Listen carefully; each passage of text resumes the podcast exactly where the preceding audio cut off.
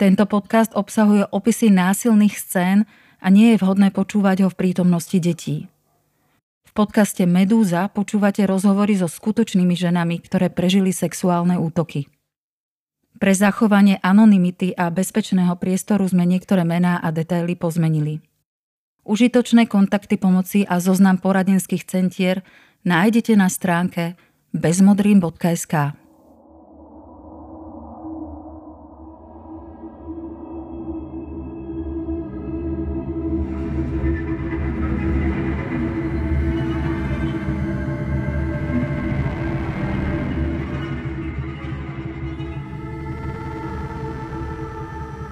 Spoločnosť má od žien, ktoré prežili znásilnenie, často falošné očakávania. Jedným z nich je aj predpoklad, že znásilnenie okamžite ohlásia na polícii. Správanie preživších sexuálneho násilia je však často v rozpore s tým, čo od nich okolie očakáva. A to obzvlášť v prípade, že žena násilnú osobu poznala.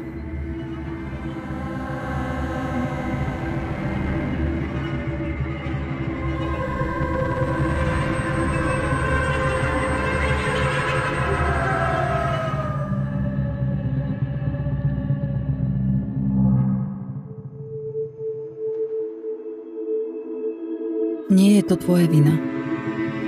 Aj keď to bol tvoj partner. Medúza. Príbehy žien, ktoré to prežili.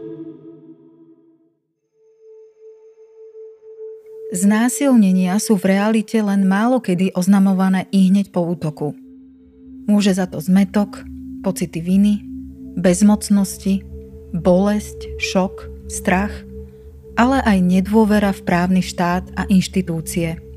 Dochádza aj k takým situáciám, keď si samotné preživšie svoju vlastnú skúsenosť nemusia okamžite identifikovať ako znásilnenie. Je to spôsobené aj tým, že sami podliehajú rôznym mýtom spojeným so sexuálnym násilím. Možno boli pod vplyvom alkoholu. Možno čiastočne s intímnym kontaktom súhlasili. Možno dobrovoľne s daným mužom odišli na izolované miesto.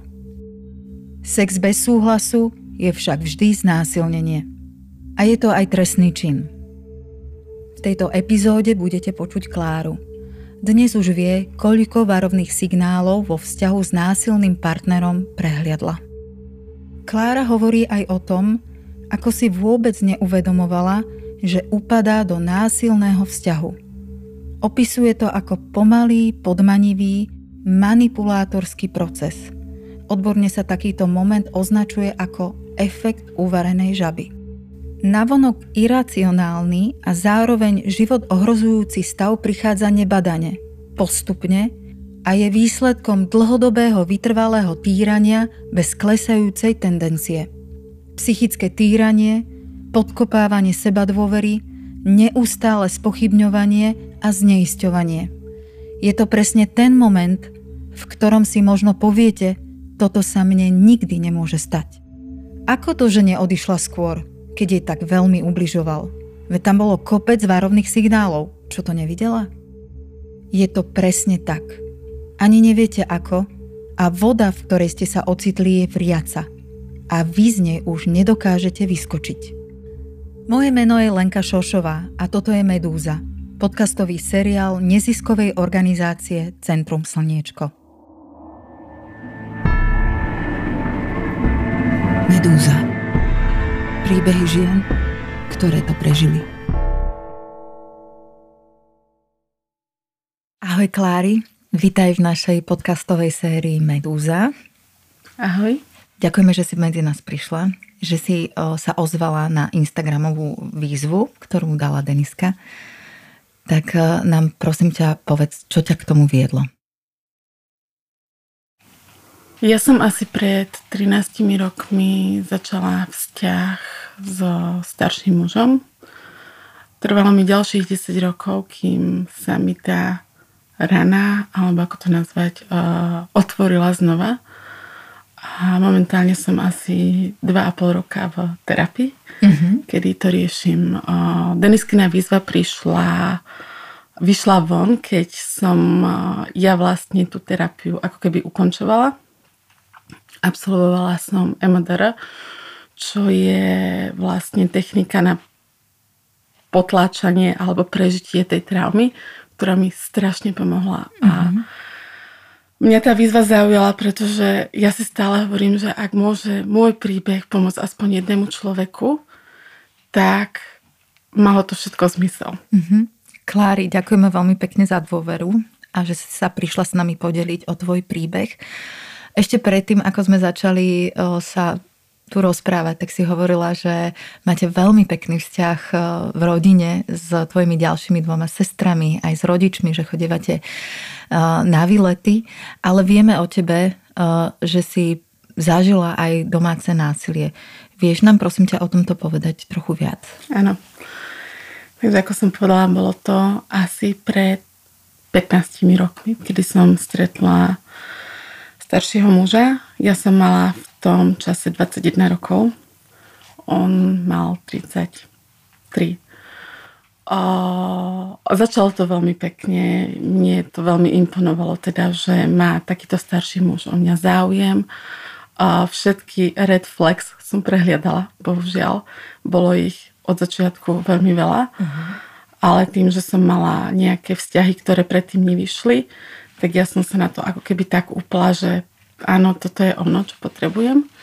Čiže vlastne tie red flagy si nevnímala? Vôbec. Uh-huh. Vôbec bolo ich strašne veľa od toho, že mi klamal koľko má rokov, že má dieťa, aký má vzťah s tou bývalou ženou. To som všetko ako keby zatvorila pred tým oči. Možno bolo jeden z problémov aj to, že to bolo v zahraničí, kedy tá rodina bola stále doma a ja som bola ako keby sama. Mala som tam síce priateľov známych, ale mala som 21 rokov. Uh-huh. Kde v zahraničí si žila? Uh, bolo to v Anglicku. Uh-huh.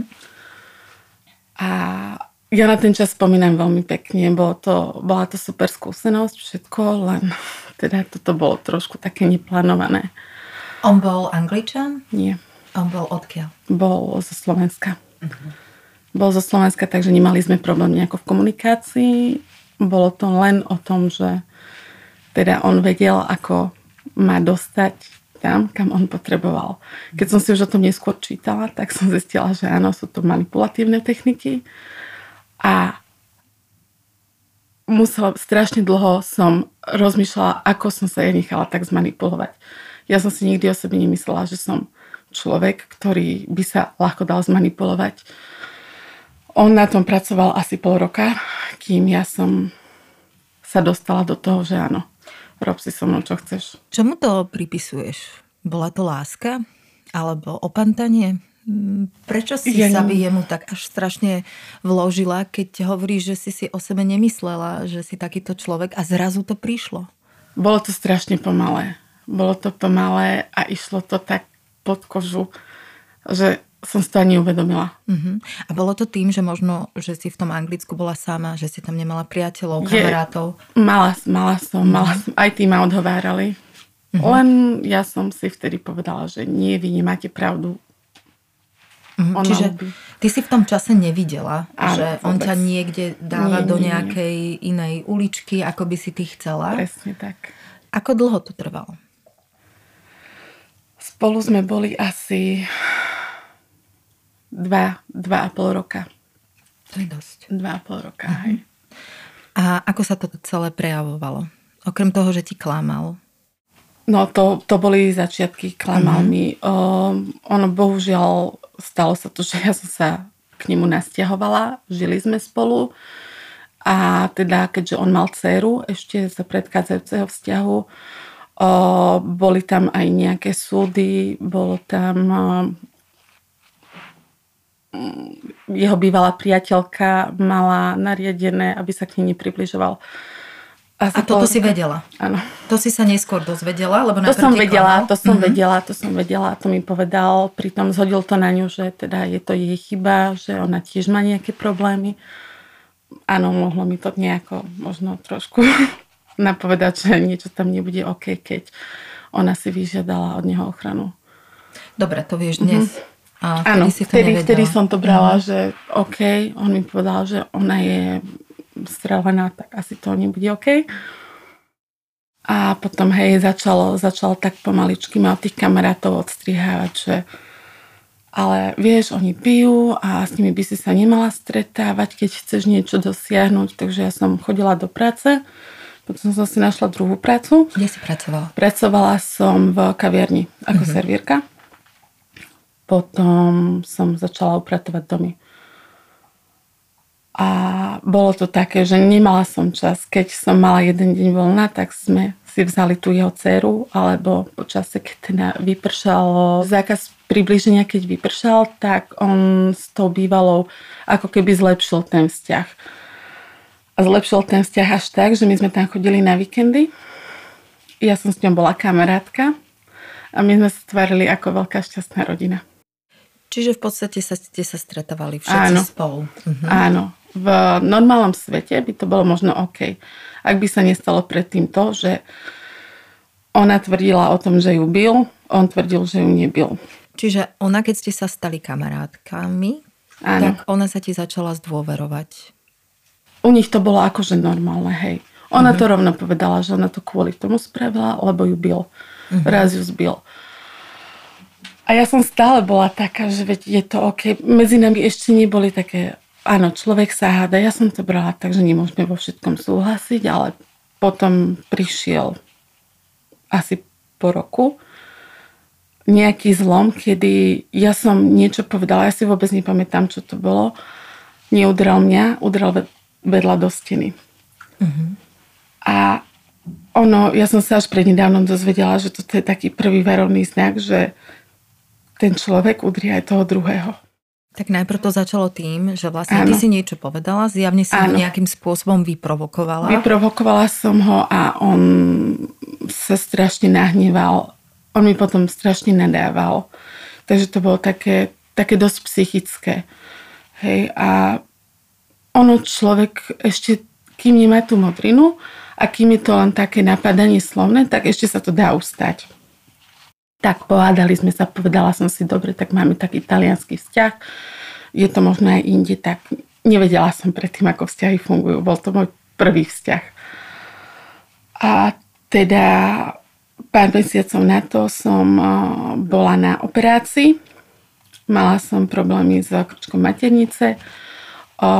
Na operáciu ma poslal samu, pretože on bol na nočnej a potreboval sa vyspať o, ešte pred tými 15 rokmi sa o tom toľko nehovorilo ako teraz. Uh-huh. Takže mne spravili zákrok, ja som išla domov. Uh-huh. Oni ti odporúčili ten zákrok? Áno, už mi ho museli spraviť. Uh-huh. Zákrok? O, zákrok mi spravili. Asi kolonizáciu, Áno. predpokladám. A on ťa na tú operáciu posielal? O, on ani nevedel. On, on nevedel. Uh-huh. On akože povedal, veď to zvládneš, ideš len na operáciu, domov uh-huh. sa vrátiš vlakom. Uh-huh už teraz akože mi to príde strašne také, že mohol. Že cítila si, že by mal byť pri tebe. Áno. Uh-huh. A 10 dní potom, bolo to presne 10 dní potom, keď o, že nám po týchto operáciách neodporúčajú mať žiadny styk, tak 10 dní bolo príliš veľa a on bol frustrovaný a teda ja som dostala. Sotil ma najprv, sotil ma tak, že som skončila medzi zárubňou dverí. Z tej zárubní ma chytil za ľavú ruku, zdvihol a ešte, ma, ešte mi dal facku. Z jednej strany, z druhej strany pritlačil ma ku skrini a tam ma ešte škrtil. Ja som sa po tomto všetkom zbalila. Zavolala som kamarátke a tá bola tehotná ona bola asi jediná kamarátka, ktorá mi vtedy zostala a vedela som, že ak niečo, tak k nej sa môžem nasťahovať na tú chvíľku. Zbalila som sa všetko a teda on sa ponúkol, že ma odvezie. Čo bola odo mňa veľká chyba, že som súhlasila, pretože kým sme tam prišli, tak už ma presvedčil o tom, že teda je mu to strašne ľúto, on to tak nemyslel a on sa zmení, on to už nikdy nespraví. A ja som tomu uverila a zostala. Čiže ste išli naspäť domov? Išli sme naspäť. Čiže... Išli sme naspäť domov a Potom prišli také tie medové týždne, všetko fajn. Trvalo to asi 3 týždne, kým som nepovedala zase nejakú vec a zopakovalo sa to. Uh-huh. V tej chvíli už som vedela, že, že ako sa hovorí, že po prvej facke žena odíde, tak neodíde uh-huh. a je to ťažšie. Prečo si myslíš, že žena, prečo si ty neurobila to, že si neodišla? Ty si hovorila, že hovorí sa, že žena odíde po prvej facke. Tak. Pretože som bola zaslepená.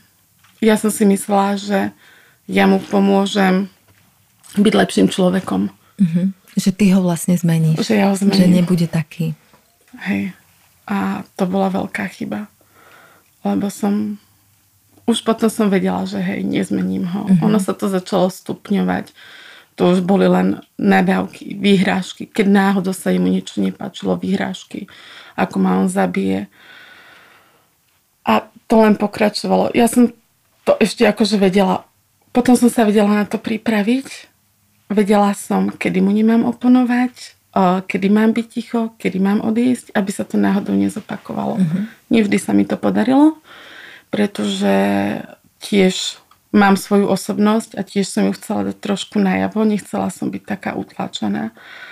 Ale vždy sa stalo to, že ja som radšej stichla a bola ticho.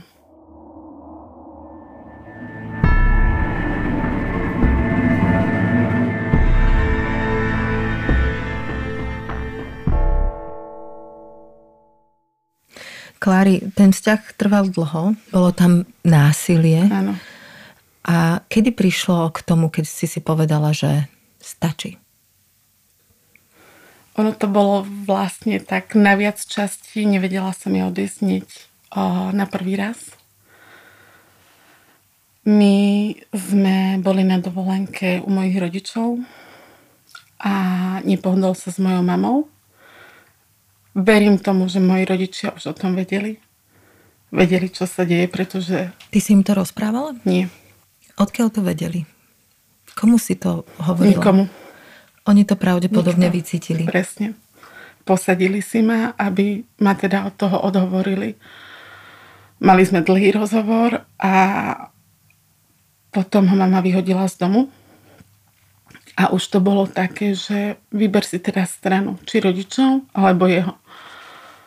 A ja som, ja som nevedela.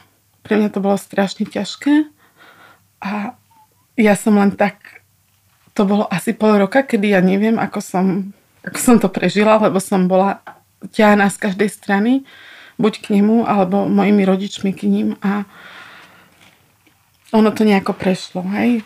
Takže my keď sme sa vrátili naspäť, tak ja už som vedela, že ono sa to rúca pomaly.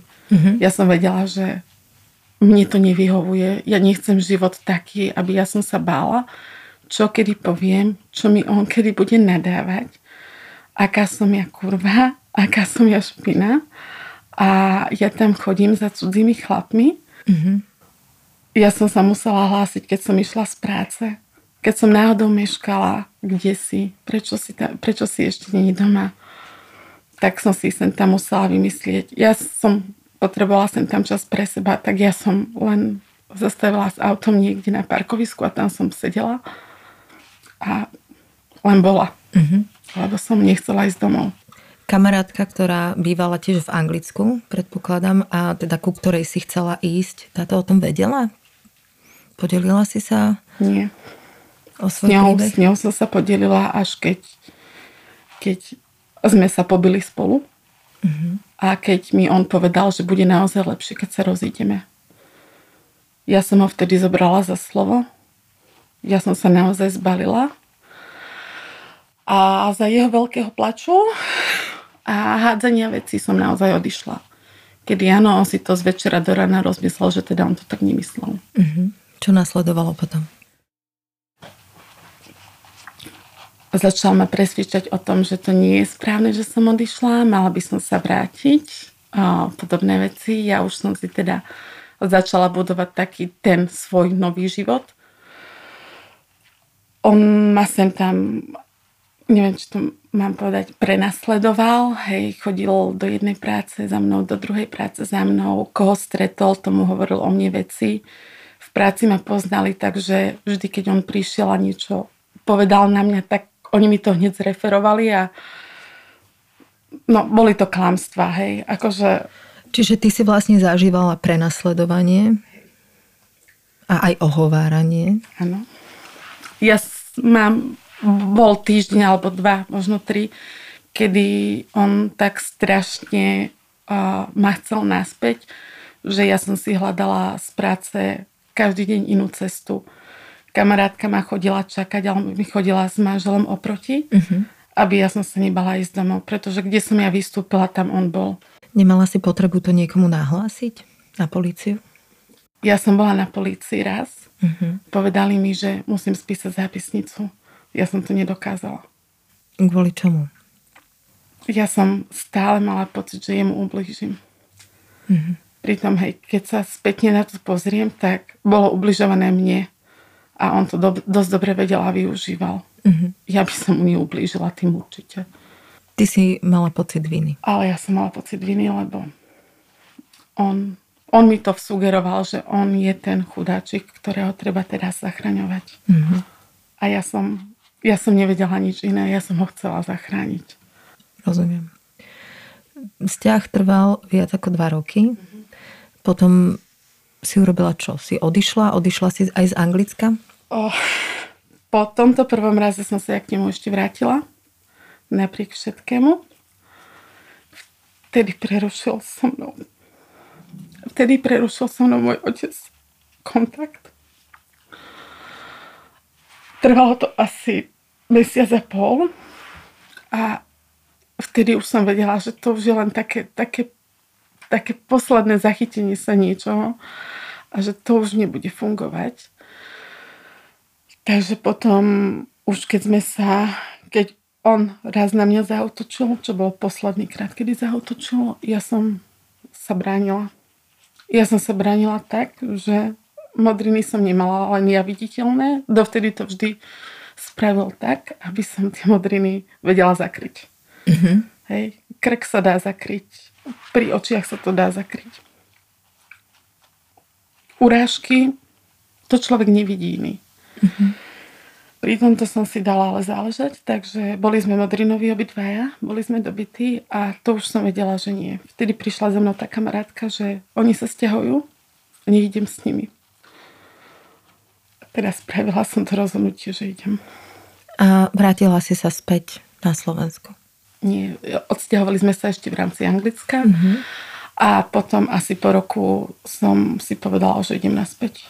Rok si bola sama. Hej. Nemal o, tendenciu ťa kontaktovať? Mal. Stretli sme sa. Mm-hmm.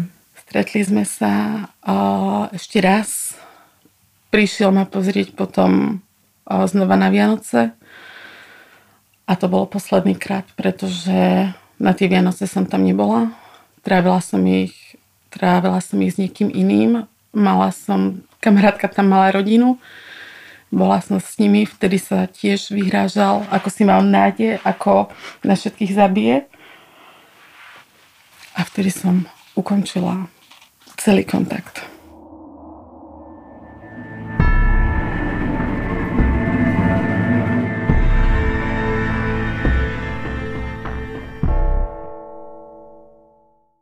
Klári, muselo to byť naozaj pre teba veľmi, veľmi ťažké. Ale o, ty si zažila ešte jednu veľmi zlú skúsenosť. Kedy sa toto odohralo? To sa už odohralo na Slovensku a odohralo sa to na jednom stretnutí mojich známych, kde sa, hej, pilo sa tam Dlho som si myslela, že je to kvôli tomu, že som bola opitá. Bohužiaľ, bol to, nebol to môj kamarát, bol to len môj známy, ktorého som videla predtým asi dvakrát. A áno, pila som, ale moje nie znamená nie. A keďže to nebolo ako keby vypočuté, tak sa stalo, čo sa stalo. Trvalo mi asi, ja neviem, 5-6 rokov vôbec si priznať, že áno, nejednalo sa o to, že ja by som v tom čase to nie nemyslela, ale jednalo sa o to, že ma znásilnil. Ja som toto slovo nevedela strašne dlho vysloviť ani v hlave. Mm-hmm. Sama pred sebou. A všetky tieto veci, a ako sme sa rozprávali, tak ono to telo si pamätá. Pamätá. Pamätá Klary, ešte keď si zažívala domáce násilie a vrátila si sa naspäť o, z Anglicka na Slovensko, po akej dlhej dobe o, sa odohralo znásilnenie? Bohužiaľ, ja si ten rok nepamätám presne, aký mm-hmm. bol. Neviem si na to spomenúť. Po akej dlhej dobe? Ale bolo to asi 5 alebo 6 rokov. Mm-hmm. Rozumiem. Ja som celý ten čas bola sama. Ja som sa aj snažila niekoho si nájsť, ale vždy, vždy som to nejako sabotovala. Mm-hmm. Ja si uvedomujem, že je to ako keby taký ochranný obranný mechanizmus, že nechcem, nechcem, aby sa to zopakovalo. Uh-huh. A ono, keď sa to jedno s tým druhým dá nejako dokopy, tak áno, ešte prešlo pár rokov a mne sa všetky tieto veci začali vynárať pri úplne inej oh, príležitosti. Hej, mala som nejaké ťažšie obdobie v práci, bolo toho strašne veľa. Ja som to pripisovala nejakomu vyhoreniu a ono vlastne teraz po troch rokoch sme s mojou psychoterapeutkou prišli na to, že ono ten október, november pre mňa posledné tri roky bol veľmi ťažký. Mm-hmm. Október bol mesiac, kedy ma on prvýkrát udrel. Mm-hmm. Od oktobra cez november ja som bola ja som bola vždy v, v úzkostiach. Ja som sa odizolovala od všetkých, pretože takto mne najviac vyhovuje, ako ja sa viem s tým nejako vyrovnať. December OK, potom prešlo pár mesiacov a hej, zase maj bol ten mesiac, kedy sa stalo tá druhá vec a tam už to bolo také, že dobre, viem o tom, stalo sa to vtedy, ale nebudem na to myslieť. Strašne dlho som zatvárala pred tým oči, že toto sa stalo. Mm-hmm. Klari, ak dovolíš, ja by som sa ešte vrátila teda e, k tej diskotéke alebo párty, na ktorej sa e, stala tá e, druhá traumatizujúca mm-hmm. časť tvojho života. Um, ty si hovorila, že ste pili. Bol to tvoj známy alebo, alebo niekto, kto proste sa ocitol na tej diskoteke? Poznali ste sa, Bol to nepoznali niekto, ste sa? som poznala. Bol to niekto, koho som poznala. Bol to kamarát. Nebol to kamarát. Kamarát nie. Uh-huh. Ale poznali sme sa. Čiže známy. Hej. Ako to celé prebiehalo? Poďme sa ešte k tomu trochu vrátiť, ak dovolíš, ak ti to nie je nepríjemné. Ja si z toho večera pamätám strašne málo. Bohužiaľ, ja sa neviem ani pri terapiách k tomu nejako vrátiť a spracovať to. Ja si stále vravím, že možno to nebudem nikdy vedieť spracovať, ale ja si len pamätám, že boli sme tam a cez moje výslovné nie, cez moje odstrkovania sa to aj tak stalo. Mm-hmm. Ja hneď potom, ako sa to stalo, som začala pracovať na tom, aby som to spracovala celú tú traumu tým, že ja som si povedala, že ja som to vlastne chcela. Aha, že si sa sama presvedčila. Že ja som presvedčila samu seba o tom, že áno, toto je to, čo si chcela vlastne. Mm-hmm. Vedela som, že má ten človek o, partnerku a teda išlo to odo mňa, pretože áno, ja som prvotne prikývala na to, že áno, poďme sa prejsť. Čiže bolo to tak, že ti ponúkol, že poď, ideme áno. sa poprechádzať, aby si sa vydýchala, predpokladám. Hey, a... a skončilo to tak, ako to skončilo. Bol niekde niekto v okolí, boli, boli, samozrejme, ľudia tam boli a ja som si dlho aj vyčítala, že som nebojovala, že som neutiekla. Bohužiaľ, ja, moje, moja reakcia bola to, že ja som zamrzla a povedala som si, vydržím to. Ono to prejde a potom bude dobre. Mm-hmm. Tak som vydržala a... Ale dobre to nie je. Dobre to nie je. Klári, uh, hovorila si niekomu o tomto tvojom... Vie, áno, vie o tom moja psychoterapeutka. Ale tesne potom, Nie. vlastne keď sa to odohralo. Nie. Povedala si to niekomu, kamarátke, Nikomu. známym, rodičom. Nikto, nikto. Nikto o tom nevie. A po akej dobe si sa rozhodla navštíviť terapeutku? Terapeutku som navštívila vlastne, keď začala vojna. Mhm. Na mňa sa to nejako zosypalo a Vojna na Ukrajine? Ja, vojna na Ukrajine. Ja už som mala rok predtým ako keby vyhorenie, kedy aj pri tom vyhorení mi sa všetky tieto stavy vracali naspäť. Ja som nevedela nad ničím iným rozmýšľať, len nad tým, ako on ma bil, ako on mi nadával. Mhm. A potom to prešlo, hej. Som si povedala, bolo to čisto vyhorenie z práce, s týmto to nemalo nič spoločné. Keď prišla vojna, brala som to veľmi ťažko, pretože zase sa mi všetky tieto obrazy začali ako keby vynárať. Hej, bolo to aj tým, že hovorilo sa o tom, ako sa na Ukrajine zabíja, znásilňujú ženy. A mne to vždy tak evokovalo, že hej, stalo sa to aj mne. Nebolo to ale v takom, v takom rozsahu, ako sa to deje tam. Takže ma, nemám mať prečo taký zlý pocit. Navštívila si terapeutku. Ako ti pomáha?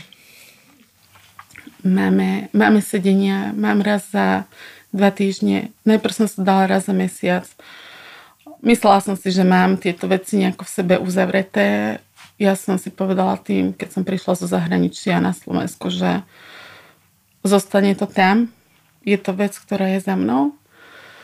Bohužiaľ, potom som to musela začať otvárať, pretože som zistila, že naozaj nemám len stres z tej práce, ale je to niečo, čo to telo potrebuje zo seba dostať. Takže mi odporúčila MDR terapie, ktoré sme robili tento rok asi od marca. Mm, Ak teda môžeš, povedz naš, našim poslucháčom, čo to je za terapiu, ako to prebieha. Je to vlastne terapia, pri ktorej sa človek vracia k tej traumatizujúcej situácii Mhm. a snaží sa preprogramovať svoj mozog na to, aby tú emóciu trošku eliminovala. Aby to nebolo tak strašne bolestivé. Sú veci, o ktorých by som ja kedysi nedokázala rozprávať nahlas. Teraz sa viem od toho trošku odosobniť a povedať to ako príbeh tretej osoby. Napriek tomu je to stále ťažké rozprávať o tom niekomu, pretože nikdy to nebude ľahké. Nikdy, ale viem, že s tým už dokážem žiť. Toto je po troch rokoch prvý nove, október, november, kedy ja nepadám do úzkostí, v ktorých som sa potom špirálovo točila a nevedela som z toho vystúpiť. Pretože áno, človek musí požiadať aj o tú pomoc niekoho iného. Ja som to dlho nevedela, pretože som si myslela, že ja si pomôžem sama.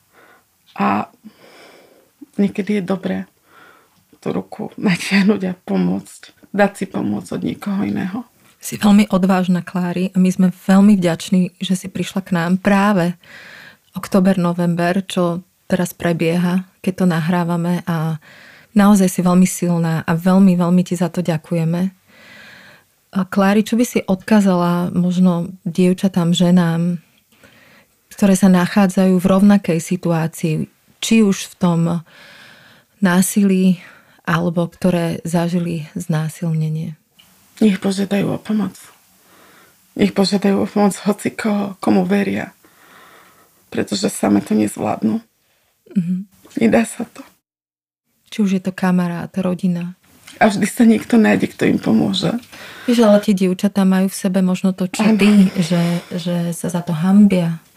Že si Jo, myslia, hambiť že toto je také normálne, že možno nevedia, Áno. že také toto nemá byť. Nemá, nemá to také byť. A hambiť sa netreba a treba, treba si nechať pomôcť, ak je tam tá možnosť. Nie je to vôbec hamba priznať, že áno, potrebujem pomoc, pretože to sama nezvládam. Mm-hmm. Vôbec to nie je pravda. Tým, že človek povie, že áno, som slabá, nezvládam, to je práve silný. To je tá sila v tom človeku. Je riešenie podľa teba to dať aj teda na políciu? Podľa mňa toto záleží od každého.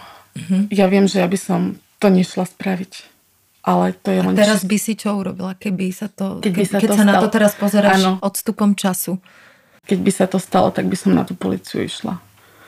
Nesnažila sa to zahovoriť, že a veď je to OK. Nie je to OK. Nikdy to nie je OK. Nie je to OK. A nikdy to nie je chyba ženy.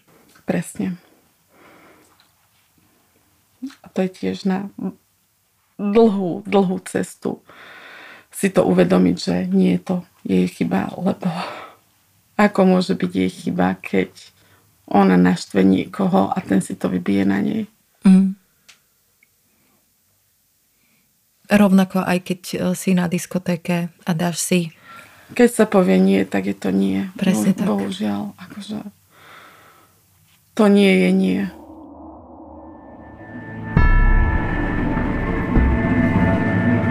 Sex bez súhlasu je znásilnenie.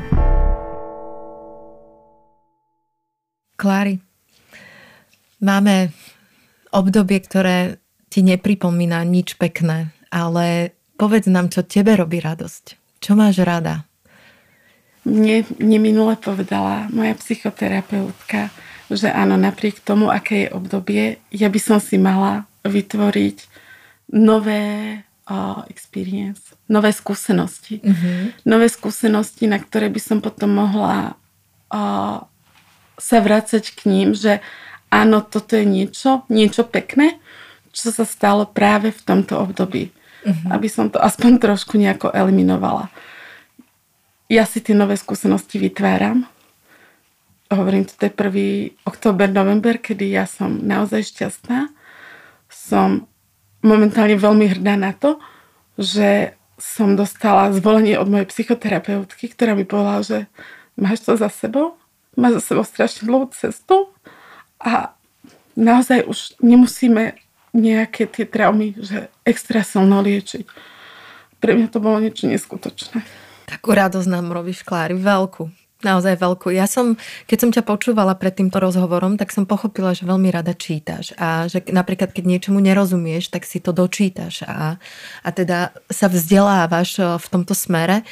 Čo by si možno odporúčila ženám a dievčatám, ktoré prežívajú podobné veci, ako sa o nich rozprávame, že je aj taká beletria, že sa dajú veci vyhľadať, že, že dajú sa aj prostredníctvom knížiek sa postaviť na nohy. Ano. Čo by si im odporúčila? Ja veľmi odporúčam trilógiu o Hektorovi. Uh-huh. Hektorová cesta za šťastím a Hektorová cesta za láskou. Uh-huh. Na tretí titul si nespomeniem, ale štýl, ktorým je, sú tieto knihy písané, štýl, ktorým si Hektor pokladá otázky, veľa človeku napovie aj o sebe. Mm-hmm. A myslím, že keď si človek začne spisovať aj denníky a svoje myšlienky, pomôže mu to dostať sa niekde, spoznať seba samého. Čo, čo dokáže. Pretože veľa ženám, ktoré sú možno vystavované takému domácemu násiliu, tak ten partner veľakrát povie, že nič nedokáže bez neho. Pretože áno, on potrebuje mať tú silu nad ňou, potrebuje vedieť, že, že tá žena si o sebe myslí len to najmenej a tá žena si potom myslí o sebe to najmenej. Nemyslí si, že sa dokáže vypracovať niekde. Že niečo dokáže aj sama. Ale dokáže. A ja som toho príkladom. Ja som počula od neho nieraz, že bezo mňa si nič. Napriek tomu, hej, dosiahla som toho veľa. Mám prácu, o ktorej by sa mi nikdy nesnívalo. Mám ľudí okolo seba, ktorí ma maximálne podporujú, ale stále niekde v hlave som mala tú vetu, bezo mňa nikdy nič nedosiahneš a toto ma brzdilo. Strašne dlhé roky ma to brzdilo, pretože som si o sebe myslela, že nie som dostatočne dobrá.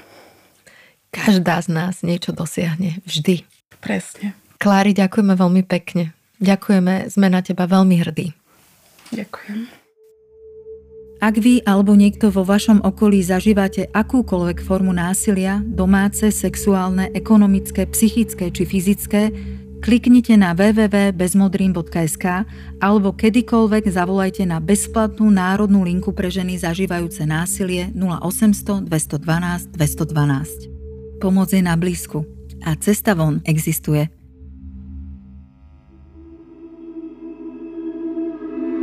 Ide to aj bez modrín. Na tele i na duši. Medúza. Príbehy žien, ktoré to prežili. Tento projekt je realizovaný s finančnou podporou Ministerstva spravodlivosti Slovenskej republiky určené na presadzovanie, podporu a ochranu ľudských práv a slobôd a na predchádzanie všetkým formám diskriminácie, rasizmu, xenofóbie, antisemitizmu a ostatným prejavom intolerancie. Za obsah tohto dokumentu výlučne zodpovedá nezisková organizácia Centrum Slniečko.